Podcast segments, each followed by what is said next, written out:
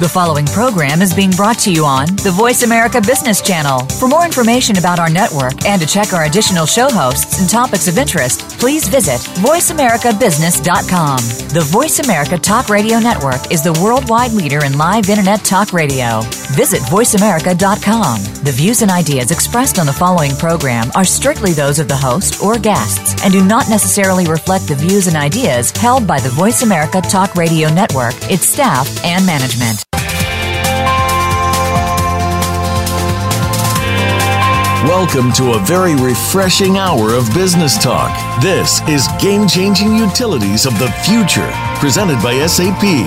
The best run businesses run SAP. You'll hear from the innovators who know how to use game changing technologies and business strategies to transform industries. And importantly, they will discuss how these technologies and strategies can shake up the status quo in your company's future and help your organization move in exciting new directions.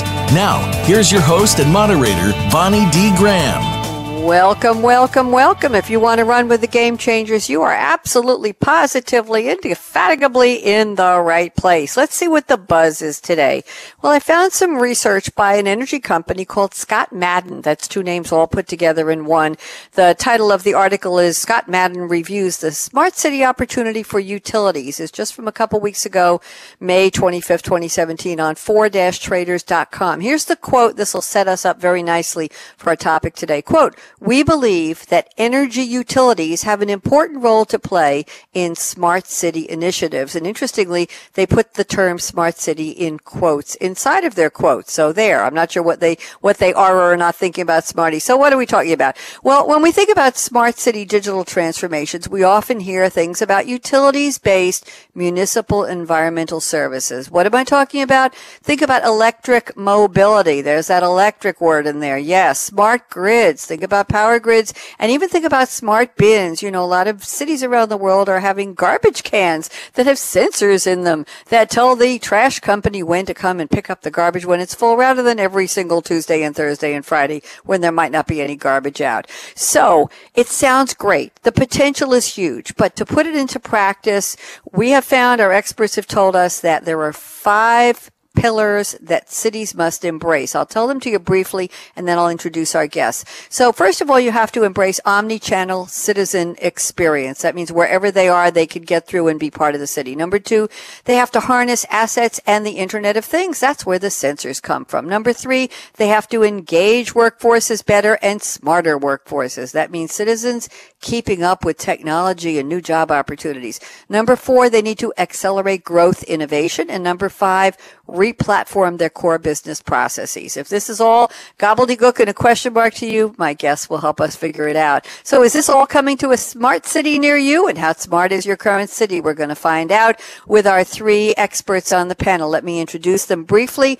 Before they speak, let me just tell you who they are and then we'll start with their opening quotes. First up in a moment, we'll be speaking with Mike Eberhardt, Global Industry Principal for Public Sector at SAP Hybris, Hybris Software. Joining Mike on the panel will be Jörg Ferchow, utilities expert in the energy and natural resources sector at SAP. And rounding out the panel is a newcomer. She is Barbara. I'm going to pronounce her name and hope I do it right. Fluegge, F-L-E-U-E-G-G-E. She'll tell me when she comes on, who leads the Smart Cities and Regions initiatives at SAP. So I hear a lot of noise in the background. I think somebody is moving furniture. So we'll see if we can get them to stop moving their furniture. Let's go to Mike Eberhardt. Mike was on with us on part one of this topic, as was Jörg. So welcome back to the two of you. Mike has sent me a quote from Sun Tzu, S-U-N-T-Z-U, pronounce it any way you wish, who was a Chinese general, a military strategist, and a philosopher who lived in the spring and autumn period of ancient China. He's best known by this honorific Sun Tzu, which means master sun, and he's traditionally credited as the author of the Art of War. Here's the quote Mike has selected. Quote, strategy without tactics is the slowest route to victory. Tactics without strategy is the noise before defeat. Mike Eberhardt, thrilled to have you back on. Have you been, Mike? Excellent, excellent. Um, back in Switzerland after a long uh, journey through America, and now at in lovely Switzerland. Wonderful. I'm glad you're there and I'm glad it's lovely. Tell me something. We're, we're talking about municipal utilities. We're talking about citizen engagement. We're talking about what's happening in city transformations for smart cities. And you're sending me a quote from an ancient Chinese philosopher talking about strategy and tactics. So why don't you tell me how this fits our topic today, Mike? Um, yeah. Actually, um, everything in, in life has to be um, with a, a strategy. Um, and uh, and the same with uh, governmental institutions. And if they come just up with uh, tactic moves, they will fail. If they come up with a strategy how to serve the, the people, the population, the citizen better, this will actually create a new way how to uh, offer services for everybody, individual, a service for uh, an individual personal, personalized and uh, in a way that I feel comfortable as a citizen, as a taxpayer. Thank you. You got that word taxpayer in there, that ugly word. What can I say? Somebody's got to pay for it, right? Right, Mike? Mike, yep. thank you so much. I we have had other quotes from Sun Tzu. How do you pronounce his name, by the way? Do you say Sun Tzu or Sun Tzu? How do you pronounce it? Sun Tzu. Sun Tzu. Okay. Yep. I said I sit corrected. Very interesting. You tied it in very nicely. Thank you, Mike. Thanks for joining us. Barbara is up. Barbara, please tell me how to pronounce your last name so I get it right. And welcome. How are you? Yes, thank you very much. Um, welcome to you as well and to the listeners. Uh, well, Barbara Flügge. Flügge is Flügge. I, I think I had it almost right. And Barbara has yeah, sent us great. a Thank, thank you. Barbara sent us a quote from Ken Wilber, who wrote A Brief History of Everything in 2007. If you're not familiar with him, and I wasn't, Barbara, I had to look him up. Kenneth Earl Ken Wilber, born in January 1949, American writer on transpersonal psychology, and he developed his own integral theory, a four quadrant grid that suggests the synthesis of all human knowledge and experience. This is way above my pay grade, but he's a fascinating man, and you can look him up and find out more. Here is the quote she has selected, and this is a wonderful quote, almost poetic. Ken Wilber says, You take a watch apart and analyze its parts, but they won't tell you the time of day. Barbara, lovely quote. Tell me how it relates to our topic. Well, when you look into um, uh, utilities and uh, the advancements of technology and take a greater look into cities, but also regions, villages, it's really about um, how to bring all the distinct stakeholders, the individual interests together, right? And not having an isolated view and uh, just let's say a benefit just to one person or to one business or to one authority. And this is uh, what I really like uh, behind this quote um, uh, about the collaboration, so the logical glue behind the parts, um, and not just having an isolated viewpoint. Very, very interesting. Yes, and and we talk often, Barbara. I don't know if you know. I know you're new to, to Game Changers Radio, but we have another show called uh, Game Smart Game Changing Cities of the Future, and we talk about this digital engagement and the collaboration. And interestingly enough, Barbara, next Tuesday, the 13th of June, I'm doing a show on public safety in smart cities. And we're talking about exactly what you mentioned about the engagement, the collaboration, the coordination. It's not enough to have all of these great sensors and devices monitoring crime on one street and citizen traffic on another. If you don't coordinate them and put them together, you've got siloed data and you can't really figure out where crime is going to be or, or predict it. What do you think of that? Are we on target with that? Yes, absolutely. That's really the way um, to look at it. Yeah. Mm-hmm. Thank you, Barbara. Pleasure to have you on. Now we're going to circle back around to the middle of the table here. Jörg, rumor has it you're yes, on a I'm very back. much. I'm back. Oh, thank goodness. Welcome back, Jörg. How have you been? I'm fine, thank you.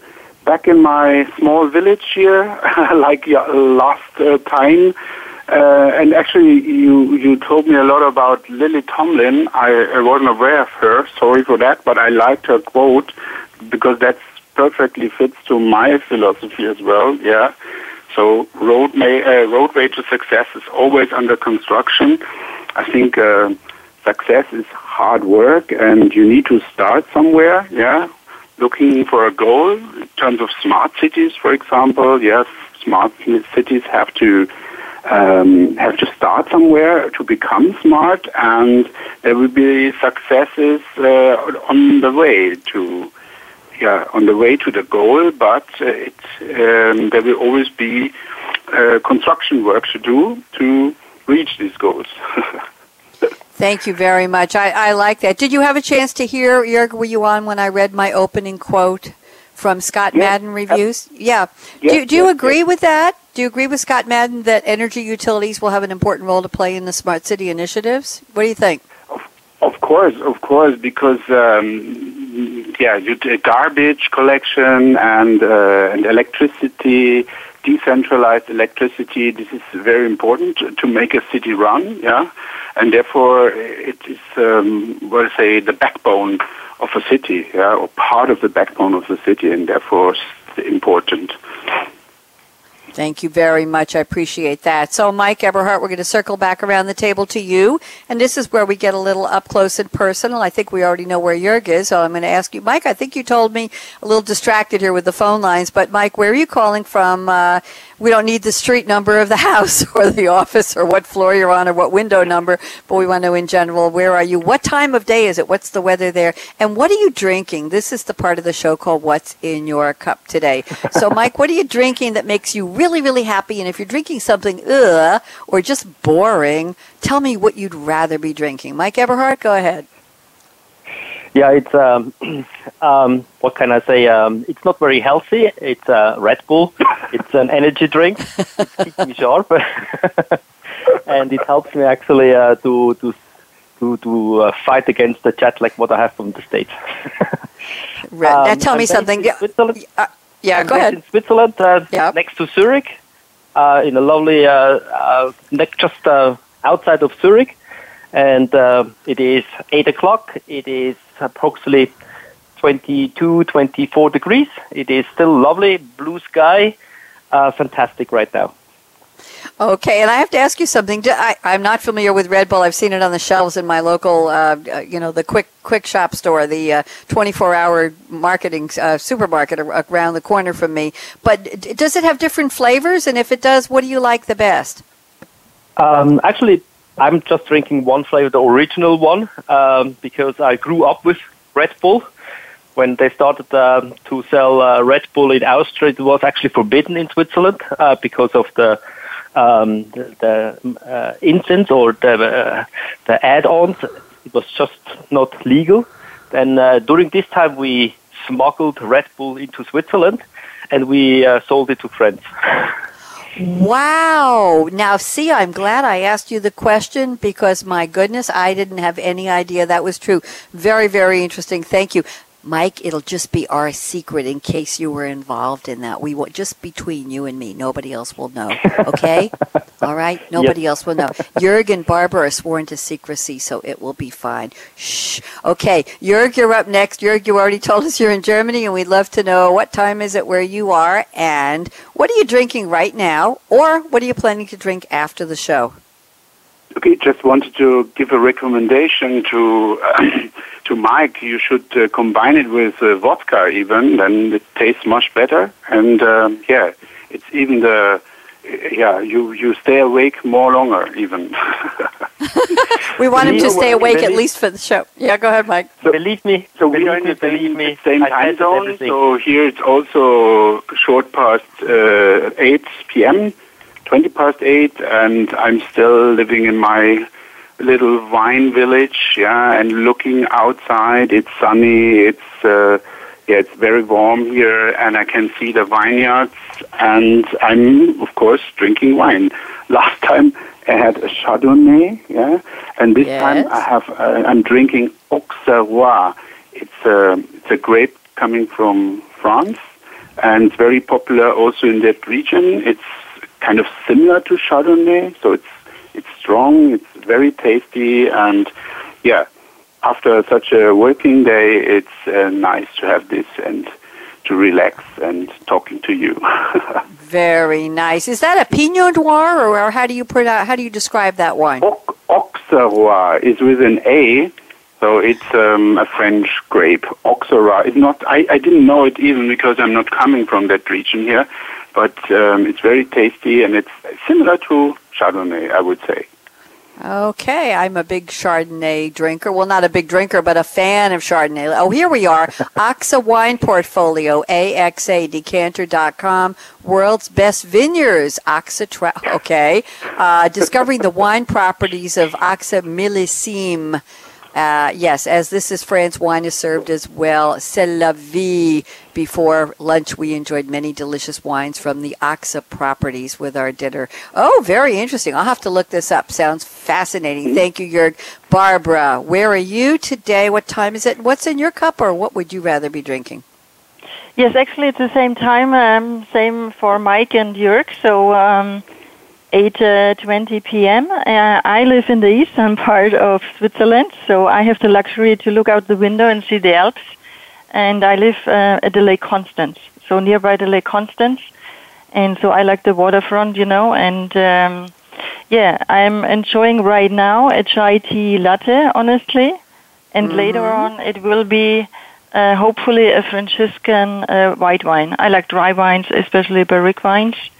And when I was living in the U.S. Uh, in California, I really liked Napa and Sonoma Valley visits, you know. And um, yeah, whenever I go there, I really take some some some bottles with me and bring them and ship them to Switzerland. Yeah. Very nice. Now we know more about all, all three of you. Barbara, since you're a newcomer to the show, tell us just mm-hmm. a little bit about what you do because we've already met Mike and, and Jörg before a couple of months ago. But what do you, what do you do? What is your role?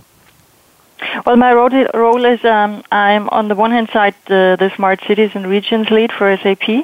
Mm-hmm. Uh, I'm an ecosystem thinker, so I live and, and work in ecosystems, being a city, a port, a village, where you have multiple different uh, industries and interests being involved, but also especially the people behind, like the, the truck drivers, the technicians, the personnel, right? Um, and uh, one of my key focus areas is about smart mobility.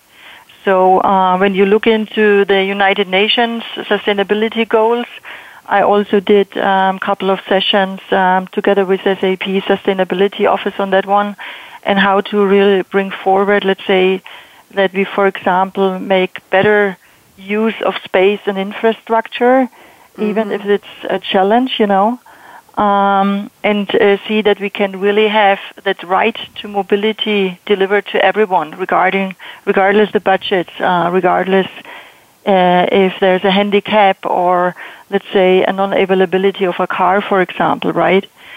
And um, besides that, I'm an author as well. So I just recently published um, a book uh, on the one hand side in German, but also in English very recently on smart mobility uh, also how to engage uh, in projects, um, especially for small and uh, mid-sized cities as well, because mostly people are looking into mega cities, you know, and um, mm-hmm. and I think there are neglected areas, also like the villages and the rural uh, areas. And uh, overall, besides that, from a private perspective, I'm a painter. You know, I'm an artist. Oh so. I need that. I need that creativity, yes. So, um, and I'm an expressionist, if you ask for the style.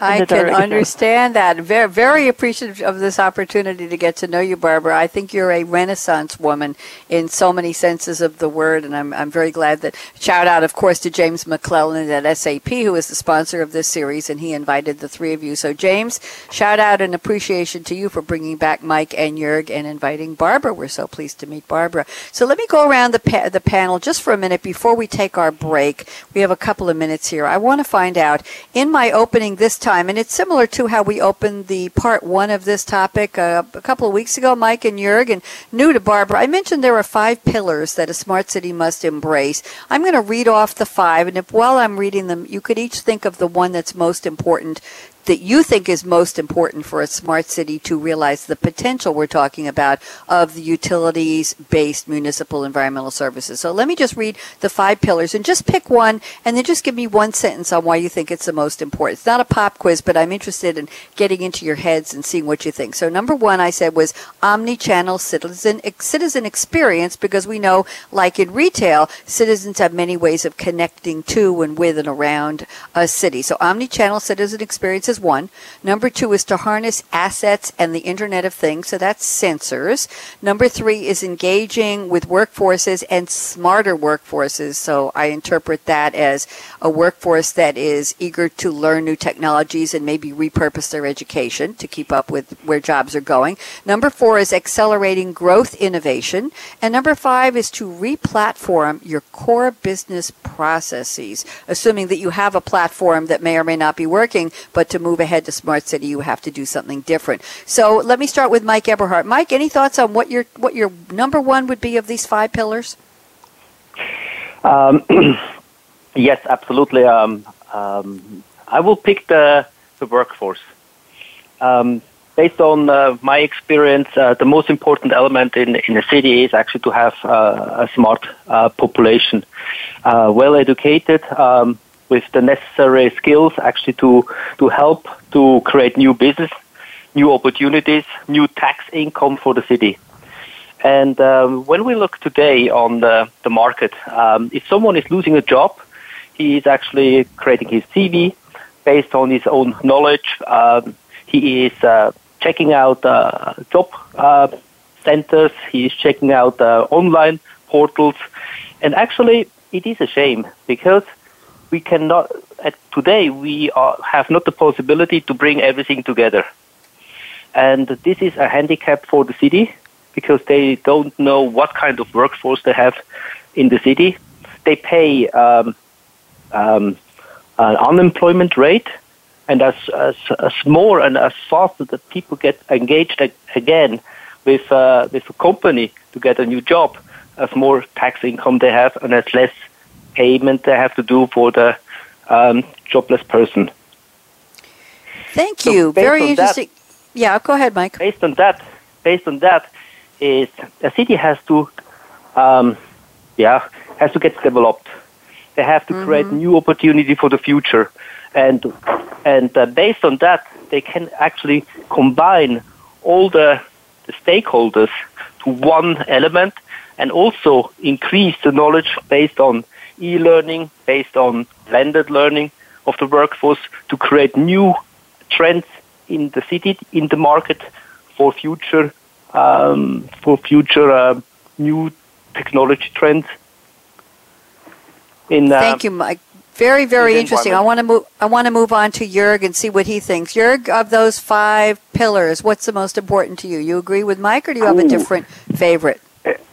I see all the pillars important, and therefore because they have they depend on each other, and you need to or you should make use of all the pillars to uh, to to to let's say um, uh, to to con- or to get to a smarter city. But uh, therefore, I would uh, choose re-platform uh, the business process because the mm. platform holds everything together, and uh, this is the basis for all the use cases you could think about when um, thinking about new uh, new mobility concepts, for example, or citizen participation, which would then uh, need um, the citizen experience, or um, yeah, to be able to to harness the asset and Internet of Things, you need a platform that holds everything together. Also, the citizens, the administration,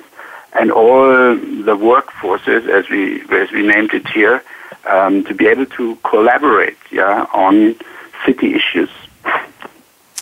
Thank you. Uh, that word collaboration keeps popping up. I think Barbara was the one who introduced it first up. Thank you very much, Jörg. Barbara, what do you think about those five pillars? Do you we've, we've had Mike pick one and you pick another. What's your thought? Well, I would um, firstly also confirm. I mean, what Mike and Jörg just shared um, on the workforce engagement. I mean, it's it's the fundamental basis, right? Um, um, the ones that are out there that are dealing with the burden um, from the governmental but also from the business side are really crucial to make a city livable and sustainable um, and also contributes to the identity of a city, what I call like uh, to the city profile. Uh, the platform, of course, brings it together. On the other hand, I think it's also about um, harnessing the assets, and that's not only related to technology. It's really about you know um, what is my identity as a city? Uh, wh- what is our heritage? Um, what made us, um, let's say, grow in the past? And once uh, you know about uh, what your key assets are, not only the streets, the bridges, the facilities, but also um, the talents and uh, and the creativity behind. Then it's about to identify who is out there from a business network perspective, and um, mm-hmm. and uh, you need the business, um, not only the business networks, but also the influencers. Um, the ones uh, that do voluntarily work, for example, and drive initiatives throughout the city. Um, and those uh, bringing those together, it's like um, you know closing the loop and creating a circular movement of uh, innovation, but also deployment. And deployment is a key thing because otherwise you fantasize about what could it be and what innovation is about, but you don't bring it up down to the street, right? and um, that's why it's for me one thing is about uh, innovation and, and, and, and, and knowing about it but the other one is really about um, how to deploy it and make it sustainable so that the city survives also the competition amongst the others yeah Thank you, all three of you. I didn't mean to do this pop quiz on you, but I thought it'd be interesting to get your point of view, and we certainly mm-hmm. learned a lot. Now you deserve a break, but do me a favor: don't drink too much wine while we're on break. I want, I want you still very clear and lucid when we come back. And uh, Jurgen, Mike may remember, but Barbara doesn't know me at all. Barbara, they don't let me anywhere near caffeine on radio show days, and this is my second show today, Thursday. So it's just water, water, water, cool, clear water. I use a Brita filter, and I have a cool, clear mug, and I have a green straw because although the sun was shining this morning here on Long Island, New York, the sun has gone behind the clouds again, and I don't know if we're getting more rain. We're running about 20 degrees below the norm for this year, so it's actually very cool at wow. night, and some days don't even get above 65 or 70. I know, I just came back from a trip to North Carolina. It was almost 90 degrees there last week, and it's only a, an hour and a half plane ride away, so big, big different weather system. But I have a green straw because I am a pre appreciative of, even though I live in, uh, it's, it's an incorporated village, Barbara, but it's, it's like a small mm-hmm. city. We have everything here and it's rather congested and there is real traffic 24 hours a day on this small main street in front of me. But I'm very grateful for the greenery, the beautiful trees that nobody has been able to take down to put up all these buildings. And so I'm looking out on beautiful mature trees that are uh, hundreds of feet in the air. At least they look like that to me. I'm only five feet tall. All right, maybe a hundred feet, but they're gorgeous and they're huge and they, they are above buildings that are six stories high. So you can figure out, yeah, a lot more than 100 feet, Bonnie. Anyway, I'm grateful for the greenery. I'm grateful to be speaking to Mike Eberhardt, Jörg Ferchow, and Barbara Fluegge. And they are joining me today to talk about energy utilities, smart cities, digital engagement of citizens, and everything. Our topic officially is exactly what I said smart cities and municipal utilities, digital engagements of citizens. Part two, we have a lot more to talk about, so don't even think of touching that mouse, that app, that dial. You know we're coming back. 90 seconds. You can count them. We'll be right back. Kevin out. When it comes to business, you'll find the experts here. Voice America Business Network. The digital world is moving faster than ever, and the future will be defined by how quickly business leaders adapt to accelerated ongoing change. The definition of future success is being shaped by many factors, such as more digitally demanding employees, customers, and partners, an increasing variety of digital devices, resource scarcity coupled with data abundance, and extensive business networks and complex supply chains. Join our experts as they analyze and discuss how the digital world can lead to a better future for everyone. Game changing utilities of the future is presented by SAP. Visit sap.com. Have you become a member yet? Sign up now to become a member of Voice America. It's always free and easy. Plus, you get to take advantage of some great member benefits. Get unlimited access to millions of hours of on demand content across all of our channels. Keep track of your favorite episodes, shows, and hosts in your own customizable library. Find out what shows you might be interested in based on your favorites. Plus, you get insider access with our newsletter. Membership gives you more. Sign up at voiceamerica.com and click register at the top right. It comes to business, you'll find the experts here. Voice America Business Network.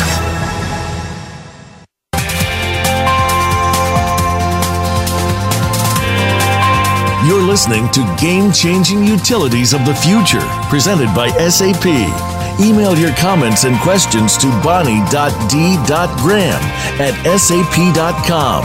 And you're invited to tweet during and after the live show at Twitter hashtag SAPRADIO. Now, let's get back to game changing utilities of the future. Let's do. And by the way, I just had a note here from Jörg, a chat on my one of my other three screens, and he says that the name of the grape he was mentioning is A U X E R R O I S, Auxerrois, I think it is in France. So there we go. Thank you very much, Jörg. Appreciate it. And now it's time for our roundtable. We always love these sidebars here. Roundtable, and Mike Eberhardt's going to start us off. Mike is first. We're talking, referencing back to the five pillars that were into consideration for any city to become smart in terms of digital transformation. Mike is going to start talking about the citizen experience omni-channel. Let me just read a little bit from his notes, and then Mike will run with it. We will invite Jörg and Barbara to chime in. So he says, the government executive view that aims to leverage technology to reduce total expenditure through self-service, but sometimes fails to take into account the impact on total costs because it neglects the end-to-end service life cycle and interdependencies. I'm just going to stop right there and let you take us into the rest of this on personalization of omni-channel. Go ahead, Mike. Thank you very much. Um, um, based on the based on the history, based on uh, the technology what we had in the last uh, uh, 20, 30 years, um, we always started from inside out. We used the technology actually to, to create services. Uh, based on the, the technology, mobile technology, based on the industry, uh, we have now the experience that we can actually choose what kind of service, when, and what kind of device, anytime, 24 hours a day. The point is that um, based on the historical uh, movement, um, the services are not great. The services mm-hmm. are in silos. The services are fragmented. Sometimes we have to we can we can download something, we can fill out a form, we have to print out, we have to sign, scan it, and send it back. What um, the trend today is the same as uh, in the in the private industry the view from a citizen, the view from a customer. What kind of service does he need? What kind of um, um, uh, what kind of um, service does he need to to make and and uh, to use a service as fast as possible and as easy as possible? This means um, um, it's a completely different kind of way how to engage the customer and mm-hmm. uh, to serve him with a new service. For example, if I have to have, everybody has to pay tax. Nobody likes to pay tax. But at the end, end of the day, we have to fill out the form to, to send it to the department. But why do we have to fill out the form? The government has already all the information. He knows where I live. He knows where I work. He knows that I'm married. He knows that I have two children. So why do I have to fill out all this again and again? So in other words, I like to tell my government one time all the information, and he has actually to bring everything together. And this is what everybody likes, and this makes the, the whole process more efficient. Very interesting. You, you know, uh, I'm sorry, Mike, I'm thinking of so many experiences here where I live, where or any service you use, even when you call up uh, sometimes customer service, they have you type in maybe the last four digits of your U.S. Social Security number or your phone number, your email address before an agent comes on the line. Then they come on the line and say, "Please give me your phone number," and I want to say, yes. "Excuse me, you have it in front of you." You pulled up my records. I waited five minutes for a real person. Why are you asking me again? So, very good point. Uh, the duplication of effort, very, very important. And Smart City, you should certainly be able to figure that out. Jörg, let's get your thoughts on this, Jörg, on Mike's topic, and then we'll invite Barbara in as well. Jörg? Yeah, I'm, I'm wondering a little bit, Mike. Uh, you're absolutely right. Um, um, yeah, so, so, the example you, you've given is might be true. I, don't know if you experience in your country, maybe, but I just made my uh, my tax uh, just last week, yeah, and I'm using software here as well. And uh, at least in Germany, you can uh, you enroll with the admin, can enroll at the administration, and then uh, everything is transferred back to your software. Yeah, that helps you doing your tax. Yeah, and and this uh, I must admit it, it, it improved since last year dramatically, and because now all the information that you mentioned before is automatically uh, transferred back um, to my software. So I only need to enter the change. So when I started mm-hmm. using the software, I had to enter everything myself. But um, after this year, I can um, make use of the information coming from the administration. So this is an improvement. And the second thing, um, at least here in Germany, the second thing, you're absolutely right. The technology is there, uh, but there's a lack of uh, services now. So services that that uh, are really end-to-end services. Or taking the example of a utility, uh, we are discussing things like demand response, yeah, to optimize, uh, save energy and optimize the the portfolio to keep the the grid stable for the uh, for the grid companies, for example. But at least here in Europe, there's only little companies that really start offering these tariffs, yeah, where I can make use of these technologies. And I'm wondering why this doesn't happen, yeah, because uh, many utilities are looking for new um, new models on how to get more money. Um, but they are there, the ideas are there, the technology is there, but um, yeah, the really implementing it, this is uh, somehow not the case uh, as we would like it to be. Yeah. Thank you, Jörg. Barbara, I'd love to get your thoughts on this, please. Yes. Uh, well, I think about it. It's um, when we look into the the beauty of digitization. It's also about uh, looking into the convergence of physical and digital um, representations of services. Right.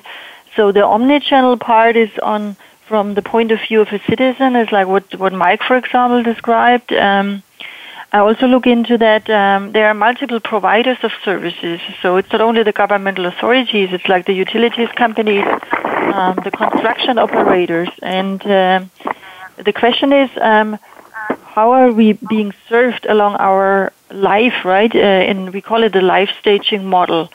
So, and to actually predict uh, what kind of services we would need, let's say, in the next uh, three to five to ten years, or when the kids are grown up and the school services called in and to make life easier also than for the workforce there.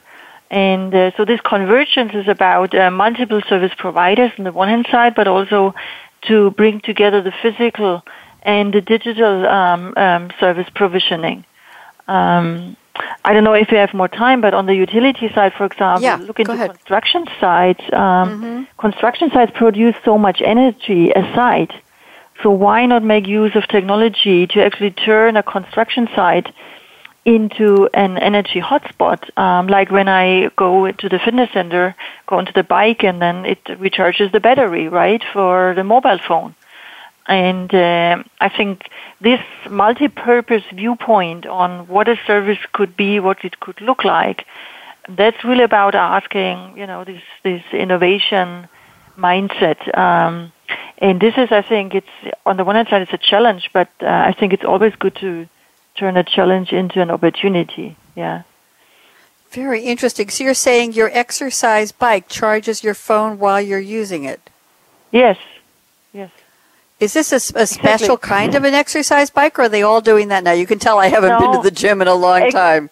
No, no. Actually, I saw it first a couple of years ago when I was invited um, for a design project um, uh, from from Daimler, and uh, we went to Budapest because there's a there's a great university about design, and uh, there's a a startup called Kitchen Budapest, and Kitchen because of you have multiple tools you can select from, um, and but the point is um, how to bring all these tools together like in a in a real kitchen to re- really prepare, let's say, a great meal, right? A five course meal or a great dessert.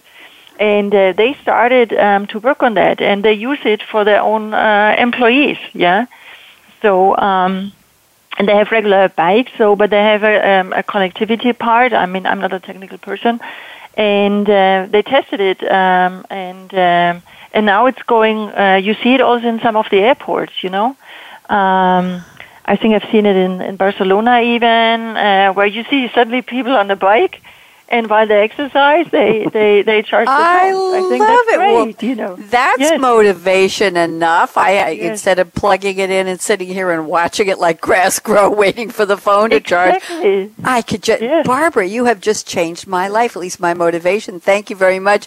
Uh, Mike, thanks for a very provocative first topic. I want to move on because we are moving on with time here. Jörg, I'm looking at your notes here. Let's talk about the decentralization of inhabited areas. You say you can often see slides or hear that 60% of the world's population is expected to live in urban areas by 2030, and that's really not that far away. This assumption might be wrong when digital transformation causes a decentralization of inhabited areas. Talk to me, Jörg. Tell us a little bit, please. Yeah, I can see that very often on slides or when on, on events, but I, I only partially agree.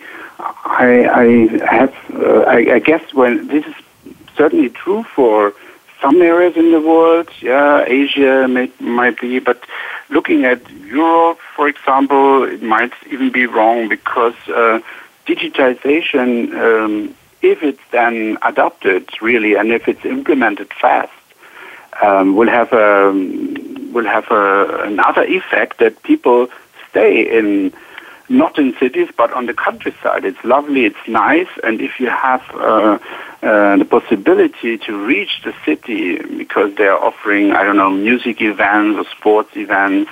Uh, which you want to see, then and you are able to travel there without um, driving yourself, maybe you can have the wine, uh, drink the wine without not being uh, afraid of being caught by the police later on.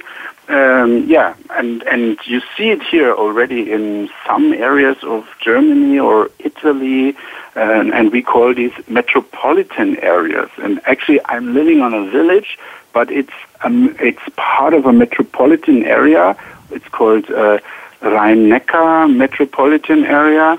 So it's two rivers called the Rhine River and the Neckar River, and uh, in there um, live um, over two or almost two million people. Yeah, and um, but um, it's it's like a huge city with uh, a lot of space in between. Yeah, and um, you have all the possibilities already now to to reach the the smaller cities. It's not a single big city, but it's uh, a lot of smaller cities. Yeah. And uh, if the, if those then would be connected with uh, fast internet, with uh, smart mobility concepts, uh, uh, smart health is a thing, um, then you don't need to to always travel to the city. Because um, talking about medicine, we are talking about personalized medicine using video conferencing and so on. And also the I talk to people in my neighborhood uh, departments, uh, which was actually healthcare, and um, they are working a lot in this area. So you can in future use. Uh, you have a lot of gadgets at home which you can apply to get healthy again, and then you have the, the remote connection to a to a doctor, for example. So there's not really the need to move into the city because the um, the services come to you. Yeah or even the the food delivery services. Yeah, uh, just today I I got a, uh, I have a company car, and then the the uh, the the, the company sent me a, uh, just recently I got a new company car and then they sent me a welcome package and they talked about their new concepts they, they have in mind about uh, transportation. They, they are building a new uh, transportation van that is um, not not already self-driving, but it's it, it has no steering wheel. It has a joystick, for example, and uh, very lightweight. And on top, they plan to have drones that can then, uh, let's say, deliver the parcels uh, around. Um, I don't know a certain circle or radius, yeah, and a couple of kilometers or miles, um, and this is fantastic. And they even showed a prototype somewhere. There was an event in Las Vegas, a motor show, auto show, and this is the way uh, it is. And and if these uh, technologies um, are coming more and more, then you can stay where you are, and the things come to you, and there's no need to move into the big cities anymore. Thank you very much, Jörg. I would normally go around the table and have everybody respond, but we're running short on time, and I want to cover at least one important topic from Barbara's list. But before I move to Barbara, Jörg, I notice that you have a note here. You say that there will be other forms and concepts of living either within cities or on the countryside, living in bridges, forests, and on or under the water. I love that. I wish we had time, but maybe we'll do a part three. Barbara, I'm going to just open it up to you. Um, the one I like particularly, Barbara, here, uh, turning lonely corners into crossroads of fun and direction. Would you be willing to tell us a little bit about that, Barbara? I think that's an interesting way of looking at it. Mm-hmm. Yeah? Yes, yes, certainly. So, Go ahead. when I thought about um, how to make innovation also for those affordable, you know, um, that even don't dare to think about what innovation could be, if you look into, into, into, um, the kids, for example, I mean, yes, we know about, of course, the, the digital natives, and I experience myself on when I look into how my nephew actually he's now um, 12 years old, how he's already working since he's three, four years old with all these gadgets, but there are Mm-hmm. kids that are still left out of the equation, right? Um, and so the question for me is, um, let's say, when we look into a construct of a city, previously it was um, when when cities arose, it was because of security. You found jobs there. There was healthcare provision. But uh, cities, I think, also have a mandate to make devices and technologies affordable. So um, to learn and share the experience around that, because those that cannot afford it, um, how will they actually, um, how uh, could they serve, for example, their kids and their families later on, and and also, let's say, um, offer a fashionable, what I call digital living, right? So there are many districts uh, in cities um, that are tiered down, uh, where money and budgets uh, is not, are not there, um, where the workforces, let's say, are not even available um, to ramp up um, these areas. I mean, not even just talking about those areas, but also city slums, for example. And uh, so my thinking is about how can we make use of outdated devices, right? How can we steer that waste uh, in the future is a benefit, an asset, um, to bring it back into a circular distribution chain, and then actually help um, um, those, for example, um, having kids corners um, where we, let's say, have um, vacant buildings or facilities and actually bring back the talents um, and bring them together with the kids. So let's say one of my mandates would be why don't we have, let's say, uh, when we do innovation workshops, that we go into these areas and not invite them into our, let's say, nice and very richly um, staffed and facilitated buildings, right, or, or workshop rooms. So let's go there. Let's say where the need is, right, and um, mm-hmm. and uh, help to identify new ways of of um, of of harvesting innovation. Because only when we are in the situation, I think, then we understand also what is really needed. Otherwise, we come from a luxury position, right? And uh, when I was living in Berlin, it was always a question about. I mean, uh, I've seen so many kids where they're saying, "Hey, I'm lonely. Uh, my parents cannot afford this and that." And how can I then learn and not to lose track of all the others, right? And we know, I mean, when you look into uh, scholars and students, the competition is growing, and uh, and uh, there's also anxiety about that they really know about um, how to deal with all these devices, the wearables, and what what what can I do in the future, and how can I, let's say, also find find a good job. And on the other hand, the sharing economy is scaling, right? So why not bring that uh, together and uh, remodel those areas uh, and the spaces uh, and uh, into into a fun place, you know? And and that's why I said turning the lonely corners into a crossroad where the ones that need it and the ones that have it. So the brain capitals we have in cities and the talents, and bring them together with the ones that are um, that are looking for that, and that's not only the kids, but also elderly people, for example, right? Absolutely, yeah. Barbara. We're just about out of time, but I just wanted to make a note. I spent uh, the weekend in Raleigh, Durham, North Carolina. I don't know if you're familiar with it, but mm-hmm. in Durham, they took the old Liggett and Myers tobacco buildings tobacco buildings Mm-hmm. and they've converted them into restaurants and stores and a world class theater for off Broadway tour, Broadway show touring companies Mm-hmm. and uh, a, a a municipal uh, legal building, you know, uh, a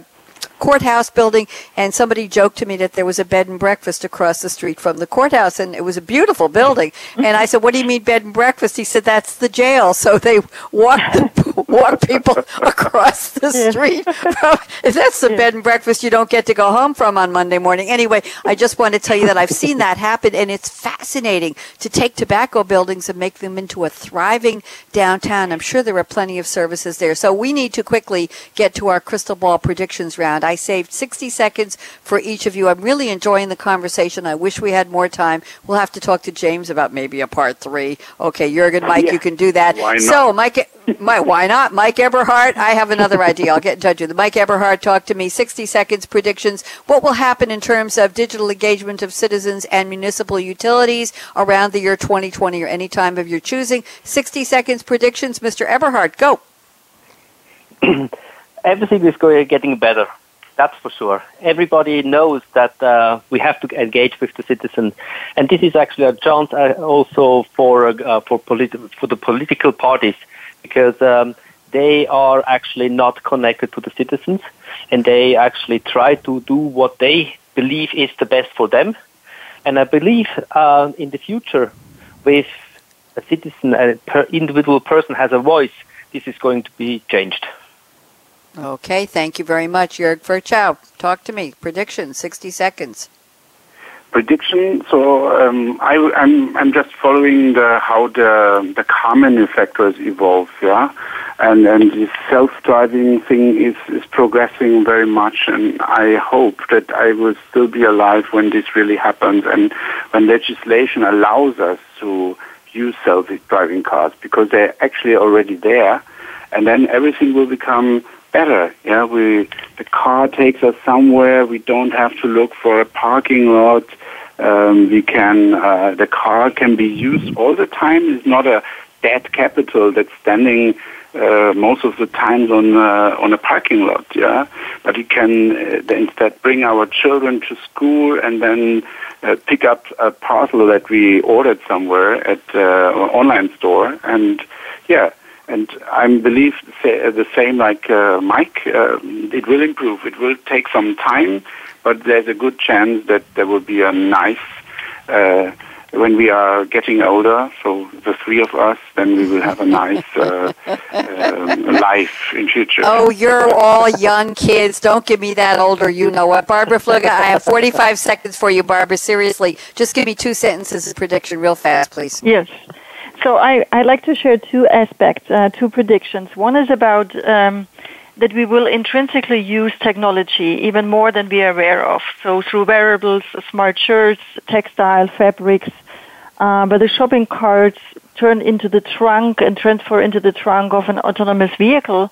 The second aspect is really about so um, making use wisely of our freed up time and energy.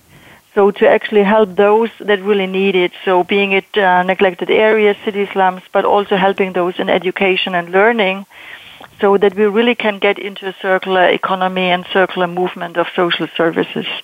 Thank you, Barbara. Appreciated. Mike Eberhardt, Jörg Ferchow, Barbara Fluegge. Pleasure to have all three of you on. Here's my call to action. Fasten your seatbelt. What are you waiting for? Go out, find a smart city near you, get engaged as a citizen, embrace the digital transformation, be an innovator, get into that circle of innovation that Barbara mentioned, and all in all, go out and be a game changer This is the end of our broadcast week. Five live shows this week and five more planned for next week. I'm Bonnie D. Graham. Have a great one and thanks for listening. Bye bye.